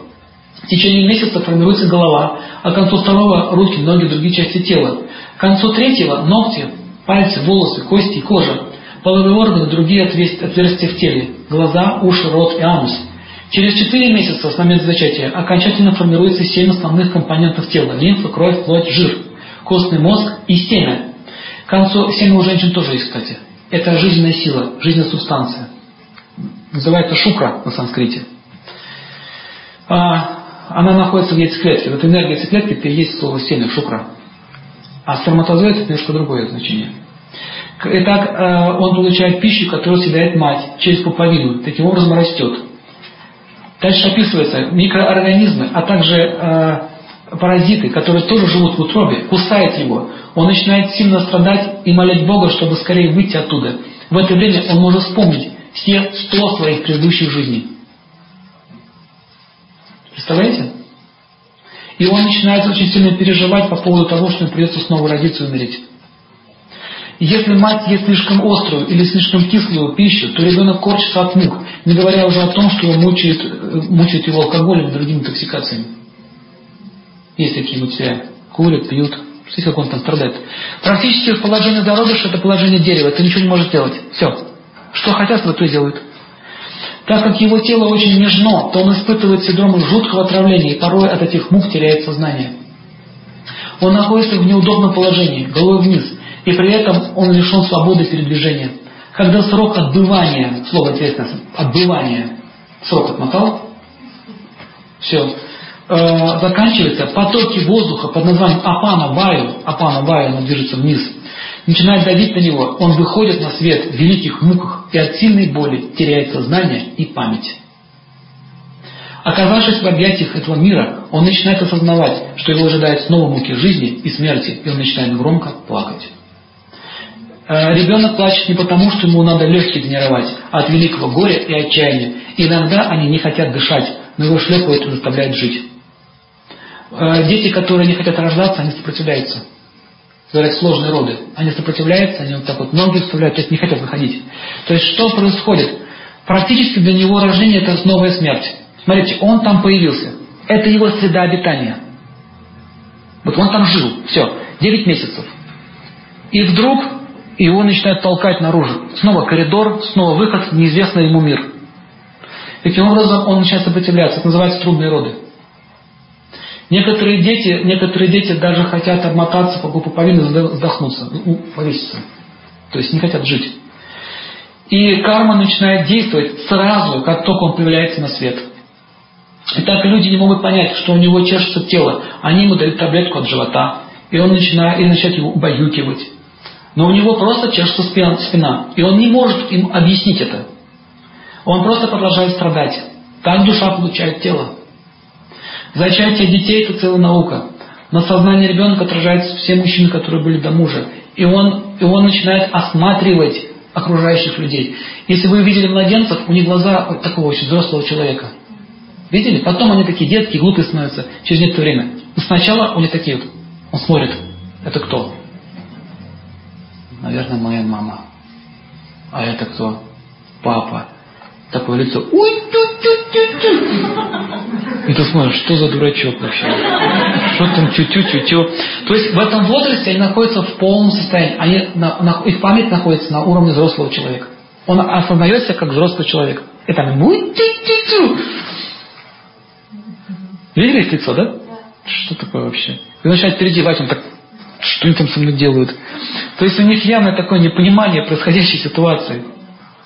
Итак, э, нужно понять, что дети, они иногда могут плакать по ночам, кричать из-за того, что они вспоминают всякие сны из прошлой жизни, какие-то их родственники, близкие. Они очень больно это переносят. Кстати, разрыв с близкими людьми. То есть практически э, состояние младенца это то же самое, что вас сейчас завернуть в кокон и вот так тю тю тю тю вы ничего не можете делать. Таким образом он испытывает жуткие страдания. Дальше нужно понять, что ребенок всегда копирует природу любви. Если они бескорыстны, то он тоже будет бескорыстным.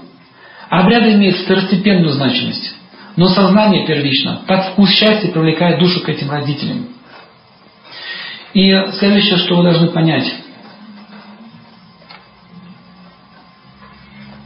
Что не каждый ребенок может принести вам счастье. Поэтому к этому нужно относиться очень-очень серьезно. А если уж родилось, то родилось. Мы должны нести свой этот крест до конца.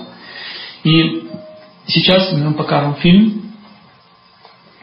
Этот фильм турецкий, его турки сделали, но на русском языке. А, они изучили феномен зачатия ребенка и пришли к выводу, ученые, что это не могло произойти случайно, слишком много все продумано, что за этим стоят определенные высшие силы. И там описывается в ведах, что душа находится в, ядре сперматозоида, размером одна, одна десятитысячная кончика волоса. То есть сперматозоид несет ценный груз под названием жизнь. Если там есть жизнь, зачатие произойдет. Если нет жизни, ничего не получится. И очень многие женщины и мужчины жалуются, что у них вроде все в порядке, физиология в порядке, да, но детей нет. Это означает, не приходит туда живое существо. Если сперматозоида два, две души, родятся двое, три, трое и так далее. Но самое страшное, что может быть в рождении э, живого существа, это родиться в коробочке с сеном. Открываете глазки, там шершавый язык. Кошка какая-нибудь или собака. Представляете? В ведах описывается история, как царь попал в тело оленя, хотя в прошлом был императором всего мира. Эта история описана в ведах так как он был очень привязан к олененку, он совершал жертвоприношения ведические, масло лил, мантры читал, он ушел в царство, чтобы получить освобождение от материальных оков. Вот так получилось, что он подобрал олененка, который остался без матери, и полюбил его, привязался к нему очень сильно. По закону кармы, то, о чем думает человек в момент смерти, станет причиной его нового рождения. Он думал о олене. Родился в теле оленя. И за благочестие, за его прошлое, он помнил свою прошлую жизнь, что он был царем. Представляете, царь ходит в лесу, с рогами на голове. И вот он приходил в лес, где сидели мудрецы, и слушал их всегда. И их сначала у него прогоняли, потом вот старший сказал, не трогайте его, это непростой олень. Он не просто так приходит. И замечено, что очень многие животные обладают таким вот сознанием. В частности, в Индии есть слониха, она недавно умерла, которая 60 лет служила в храме. Она на, своих, на своих плечах носила божества, Вишну, Всевышнего. И когда ей пришло время умирать, она, она где-то выступала, она сорвалась с места, побежала, ворвалась в алтарную, вытянула свои ноги вот так вперед, хобот, и вот так оставила тело, прямо перед алтарем. И ее похоронили как человека. Есть очень много животных, которые реально помнят свою прошлую жизнь. Если посмотрите за собаками, за своими близкими, ну, собаками имеется в виду, вы обнаружите, что у некоторых из них человеческий взгляд. Вот по закону судьбы многие из них могут иметь память. Представляете, быть человеком, оказаться в таком положении. Это ужасно. Поэтому, если человек рождается в человеческой форме жизни, с самого детства мы должны ценить это. И ребенку объяснять, что ты человек, воспитывать ты человек. Это вкратце, я вам вкратце рассказал о зачатии детей. Так как у нас был первый выход в эфир на эту тему, я думаю, что мы еще с вами встретимся. Мы поговорим попозже о том, как надо воспитывать детей, какие есть плюсы, какие есть минусы, что такое материальная природа, что такое гуны, какие, какой тип воспитания бывает, а, каким результатом приводит или иные ошибки в нашей жизни, как действует сила эгоизма у детей, как возникает процесс а, разрывания отношений с детьми и как это можно все лечить, все эти вот проблемы. Таким образом, а, есть очень много материала на эту тему. И дети тоже должны знать, как относиться к своим родителям, также, и, также родители должны знать, как нужно дать ему образование, и что такое вообще образование, что такое благочестие, что такое характер, и зачем, он, зачем нужно его воспитывать. То есть все это нужно изучать еще до того, как родился ребенок. Сейчас семья в основном, молодые семьи этим не занимаются. Люди в основном занимаются сексом, и они даже не задумываются над тем, что их ожидает. Но в древние времена молодые юноши и девушки очень серьезно готовились к этому. Еще будучи сами детьми в школах, они проходили образование, как правильно нужно создавать семью, как правильно нужно относиться к мужчинам и женщинам, как правильно нужно относиться к своим детям как нужно правильно воспитывать э, также своих внуков. То есть они выходили в жизнь полностью образованные. И в ведах описывается, что образование именно образование, как создать семью, стоит на первом месте. Потому что мы живем в семье, а не с алгеброй, химией и математикой. Это все, это все не важно для нашей жизни. Важно, как правильно вести себя в этой жизни, как правильно воспитывать детей, потому что дети вершат нашу судьбу. И родители также вершат судьбу этих детей. Мы друг с другом связаны. Таким образом, оставайся на нашей волне. Спасибо вам большое. Прошу прощения за технические проблемы, которые возникали. Ждем вас на следующей связи. Спасибо, до свидания. Можете задавать вопросы.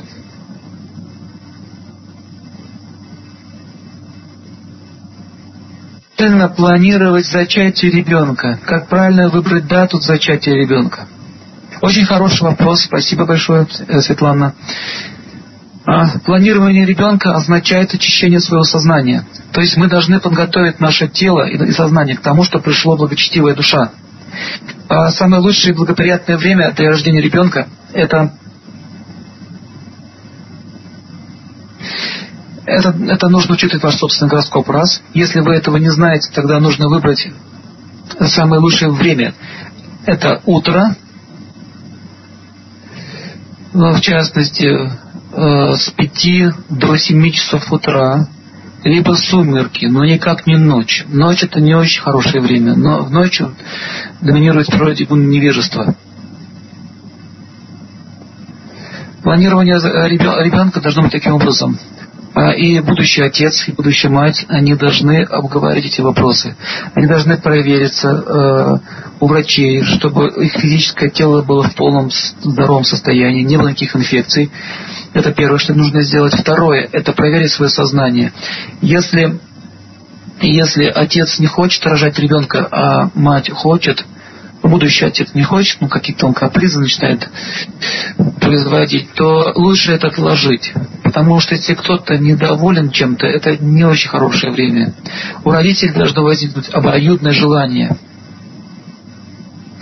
Дата зачатия это, это, это, это индивидуально делается. Нужно составлять индивидуальный гороскоп. Значит, э, следующий пункт. Нужно медитировать на характер. Допустим, если вы хотите ребенка, мальчика с хорошими качествами, вы должны представлять в своем уме. И э, э, я имею в виду момент акт зачатия. До этого и в момент зачатия вы должны думать о том, какой он у вас будет, как вы хотите его видеть. То есть вы должны очень точно увидеть это в своем уме. То есть это не должно быть спонтанно и хаотично. И ни в коем случае нельзя принимать интоксикации. В, в квартире должны быть ароматные запахи и не должно никого быть. То есть не должно быть беспокойства. Ну вот я вкратце ответил на этот вопрос. Следующий вопрос.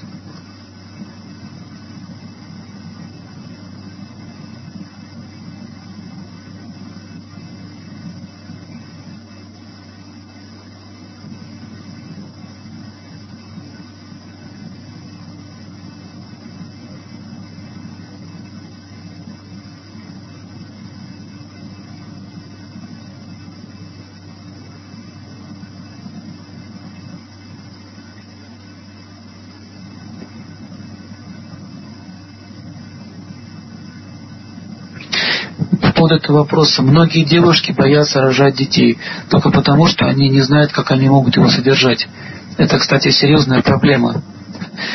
А, могу вам сразу сказать, что бояться нет смысла. Если вы будете знать, что у этого ребенка есть своя судьба, то деньги и положение придут к нему в свое время. Поэтому нужно, нужно думать не о том, как вы будете его содержать, а нужно думать о том, кто к вам придет, кого вы хотите видеть. В Индии до сих пор это знают. Многие девушки приходят в храмы э, и, и просят у Бога, чтобы он дал хорошего ребенка. А также они просят, чтобы пришел богатый ребенок. Кстати, это серьезная проблема в нашем обществе. Многие, многие семьи не могут рожать детей только из-за того, что они боятся, что они не смогут его, не смогут его поднять, не смогут э, его содержать. Но я вам говорю, что это не так. Есть очень много примеров. Просто вы не встречались с этими людьми, которых это происходило. Я, например, знаю одного человека, который был очень бедный, но после рождения ребенка он сильно разбогател. Бывает наоборот. Поэтому, поэтому нужно знать точно, кто к вам приходит. Если человек начинает ребенка под наркотическим угаром, то там ничего хорошего не будет.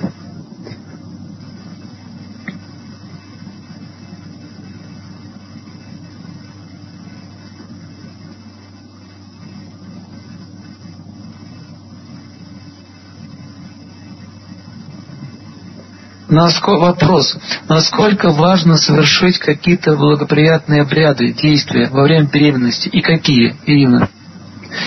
А если, если, допустим, беременная женщина будет петь во время беременности, то у ребенка может развиться э, музыкальный слух. Если она будет читать духовную литературу, то у ребенка появится, появится при жизни тяга к Богу если, если, если она посещает святые места во время беременности, то это очень благоприятно скажется на судьбе как матери, так и ее ребенка. Если она во время беременности э, кушает, кушает чистую пищу, то она тоже получает благо таким образом. В ведах не рекомендуется во время беременности есть мясо, потому что мясо это пища, э, которая приготовлена из убитых животных. И в этой пище находится негативная энергия. Лучше всего кушать чистые продукты, такие как молоко, свежие фрукты, свежая зелень, а, злаки, пророчную пшеницу, например, и топленое масло. А, в основном обряды, обряды мы не можем делать те, которые делали в древние времена, но мы можем совершать хорошие поступки. Например, беременная мать может от имени своего ребенка пожертвовать хлеб голодным после церкви, или, допустим, она может совершить какие-то благочестивые поступки, например, посадить дерево, или, или э, подать пожертвования священникам или, или людям, которые занимаются духовной практикой, и таким образом попросить у них благословения. То есть основное правило таково. Нужно больше прибирать благословений и совершать хороших поступков. Это то, что мы сейчас можем сделать в наше время. Также благоприятно читать молитвы и слушать духовную музыку.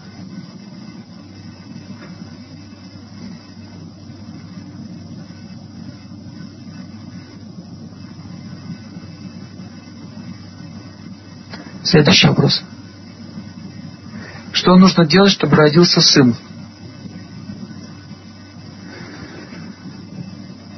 Значит, есть некоторые правила.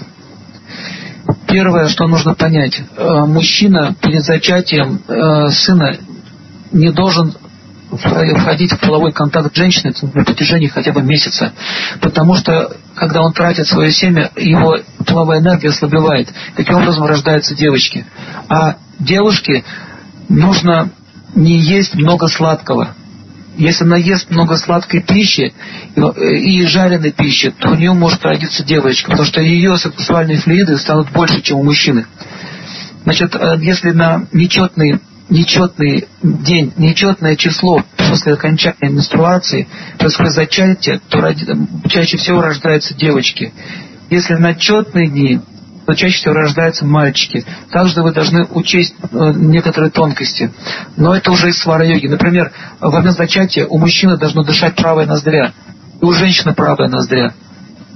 Я не могу вообще это объяснить, потому что я вас не вижу но идея такая, какая ноздря активнее, та считается открытая. Вот правая ноздря связана с Солнцем. Солнце себя дает а, солнечно-огненную энергию. Солнце управляет мужским телом. Поэтому если мужская правая сторона И у женщин дышит активная правая сторона. Если в, момент, в этот момент происходит зачатие, всего рождаются мальчики. Это описано, многие йоги это знают. Если, если у, нее, у, него, у него дышит левая сторона, левая ноздря активна, а правая закрыта, и у женщины левая ноздря, то родится девочка. То есть вот такие вот тонкости – в общем, идея какая? Мужчина должен больше кушать зернобобовой пищи, такие как сыр, со, зер, сыр, соя и, другие, и другое зерно. А женщина должна больше кушать яблоки, больше продуктов, содержащих железо, и таким образом не есть много сладкого. Это основной принцип. Сладкого и жирного еще. От сладкого и жирного увеличивается элемент земли в теле.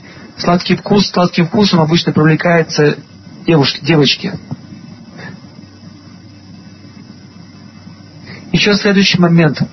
А, если в момент зачатия у мужчины было больше желания вступить в половой контакт, то больше возможности рождения мальчика. Если у женщины больше было желания вступить в половой контакт, то обычно рождаются девочки. Вот такие тонкости. Следующий вопрос. Вы сказали, что лучше начинать детей в сумерки или до расцвета, но не глубокой ночью. Олег Геннадьевич советовал начинать детей с наступлением ночи, но не в сумерки.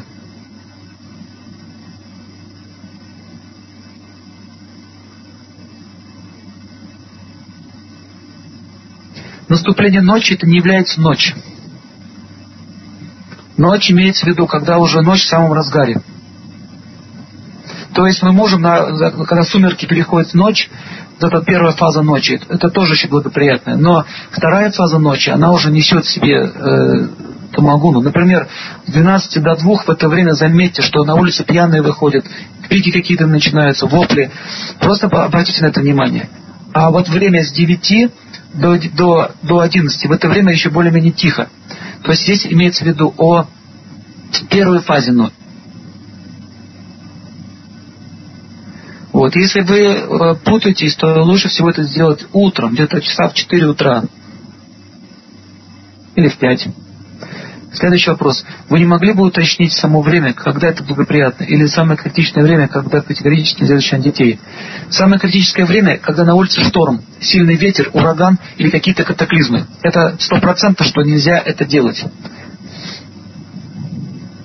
Самое благоприятное время это, это после праздников, например, когда прошли какие-то христианские праздники или какие-то духовные э, мероприятия прошли. То есть в это время атмосфера очищена. Еще считается очень благоприятное время, когда колокола бьют. То есть, когда человек послушал звон колоколов, вот после этого, после этого может начать ребенка. В это время атмосфера очень чиста.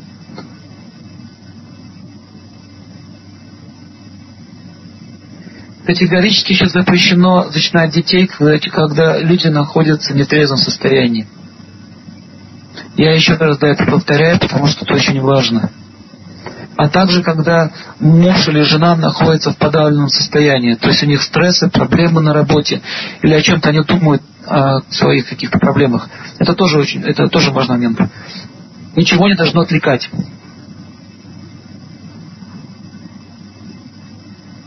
На 11 дней после новолуния и после полнолуния это тоже неблагоприятное время.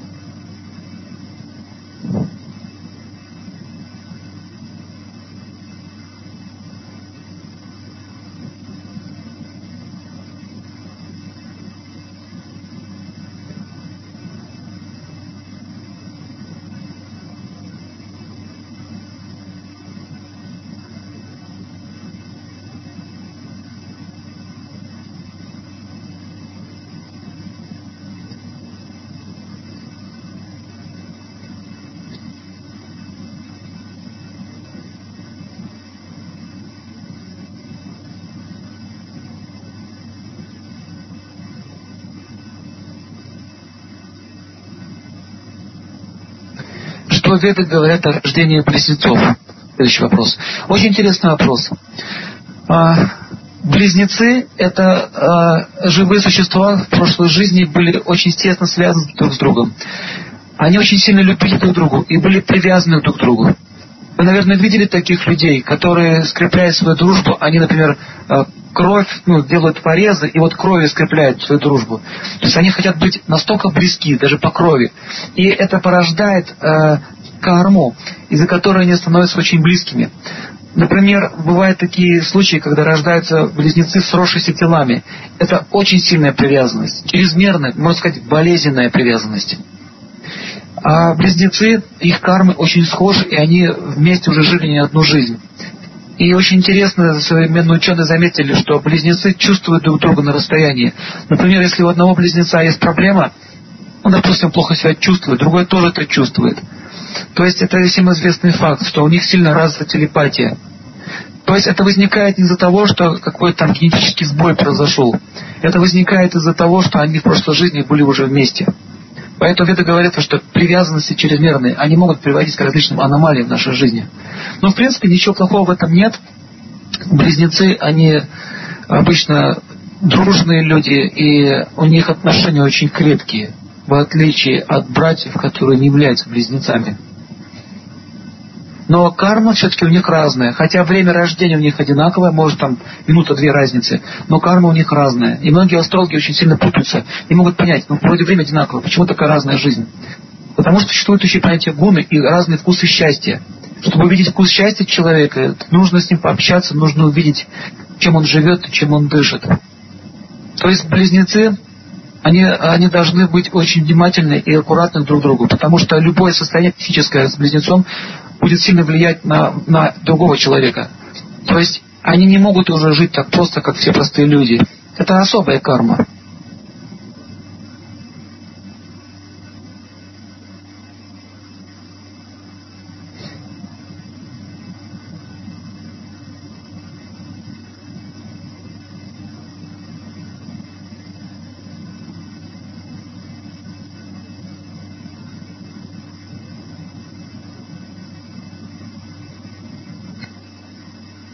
Пожалуйста, задавайте вопросы.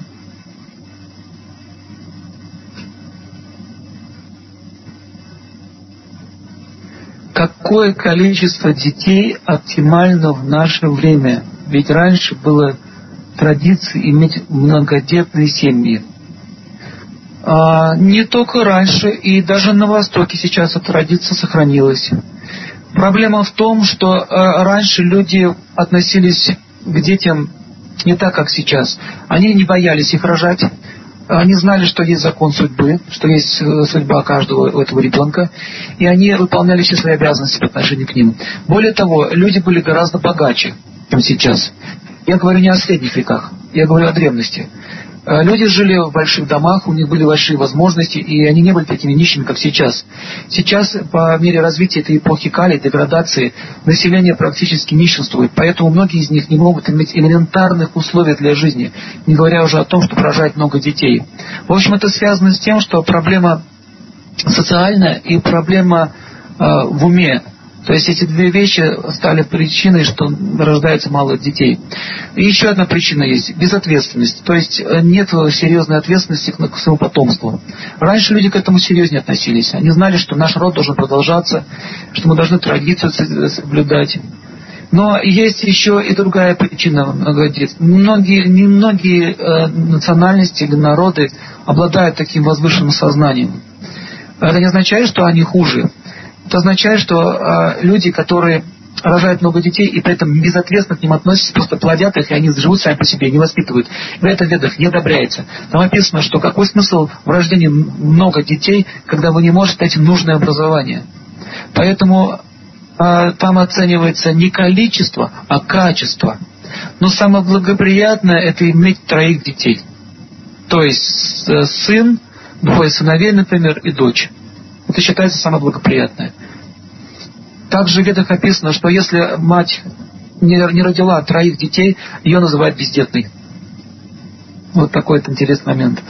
Бездетная означает, что практически у нее нет детей. Трое это уже, значит, она мать, как состоялась.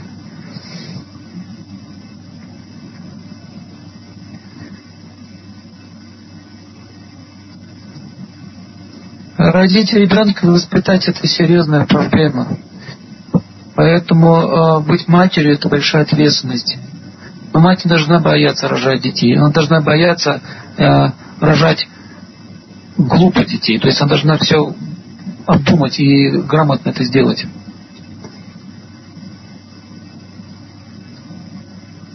Следующий вопрос. Когда лучше заниматься зачатием ребенка? С полнолуния или с новолуния?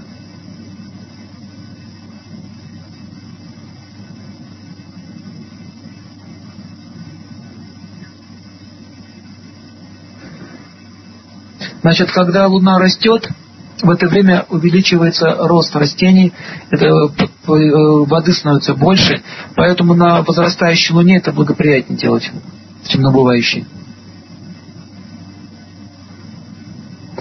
Следующий вопрос. Как мужчина должен относиться к беременной жене? Нежно, как сосуд с маслом когда вы несете сосуд с маслом или с водой, вы его аккуратно очень несете, чтобы не пролить. Вот так же мужчина должен относиться к своей жене. И очень важный момент. Во время беременности ни в коем случае нельзя заниматься с ней сексом. Потому что если он это делает, то ребенок будет испытывать потом сильное вожделение. Он родится и будет требовать, он будет сексуально невоздержан. И в раннем возрасте он начнет уже жить половой жизнью. Если это будет девочка, то она может раньше родить, потому что этот она почувствует прямо с... А недавно, а недавно наблюдали этот феномен, момент, момент полового акта, не заметили, что ребенок поджимал руки, ноги, и он а, отодвигался к задней части матки. То есть это рассказывал человек, который сам э, проверял, ну, испытывал на себе это. Таким образом, вы должны знать, что женщину не нужно трогать, не нужно, не нужно при этом вожделеть к ней. Мужчине нужно набраться терпения и ждать этого времени. К сожалению, э, многие мужчины находятся под, под сильным влиянием половой энергии, и они ведут себя как, ну, не хочу обидеть никого из мужчин, но как животные. Некоторые коты после зачатия э, котятами, ну, когда рождаются котята, они начинают их убивать, тушить. Знаете, с какой целью это делают? Чтобы кошка начала снова гулять. И многие мужчины заставляют своих женщин, потому что им хочется заняться сексом. Вот это ведет просто варварством. Все, она беременна, там находится жизнь. Теперь нужно, нужно говорить ласково, нужно э, говорить успокаивающие речи, потому что она испытывает спокойствие. Он, он уже несет ответственность как за ребенка, так и за ребенка образом он должен, он должен оградить свою жену от дурных новостей, не сообщать ей какие-то новости.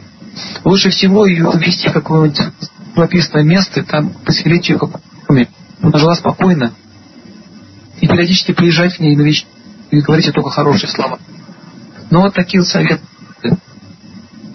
То есть любовь и терпение.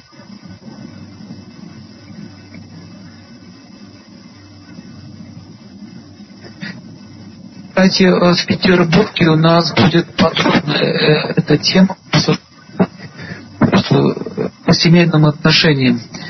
И там мы можем гораздо подробнее поговорить на эту тему, э, лицом к лицу.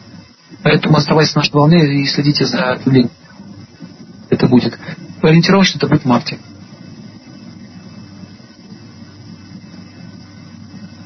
Следующий вопрос. Где можно подробно познакомиться с учением вет о зачатии и воспитании детей? Э, какие сейчас доступны источники? В Москве есть такой центр. Центр Олега Геннадьевича Турсунова. Вы можете э, войти в сайт Олега Геннадьевича Турсунова, и там есть рубрика. Можете это почитать или заказать книги.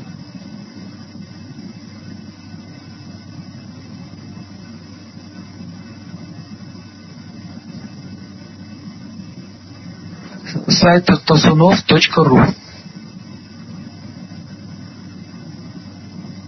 Во всяком случае, вы по этому адресу можете узнать подробности.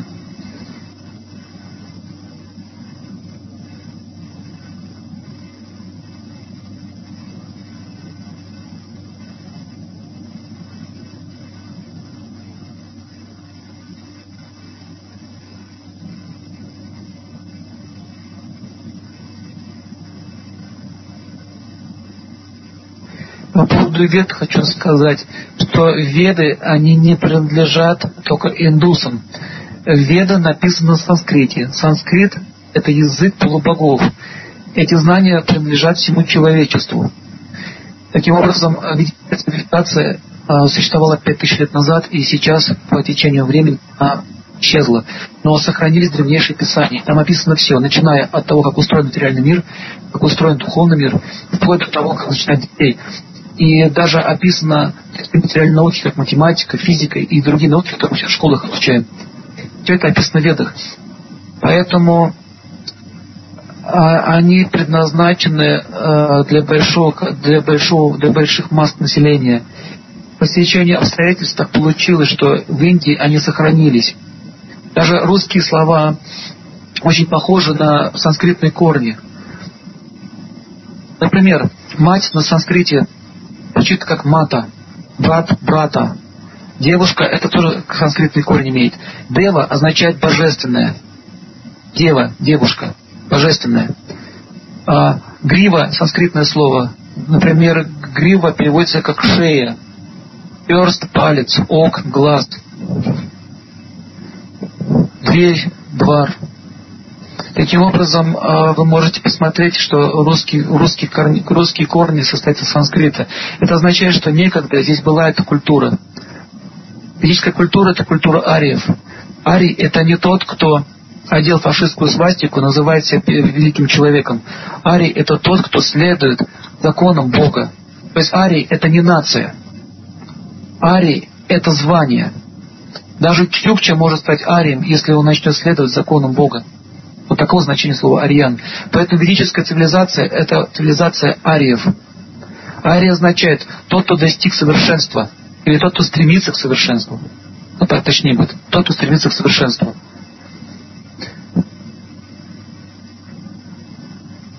В общем, на этом сайте вы можете э, подробнее узнать о ведах.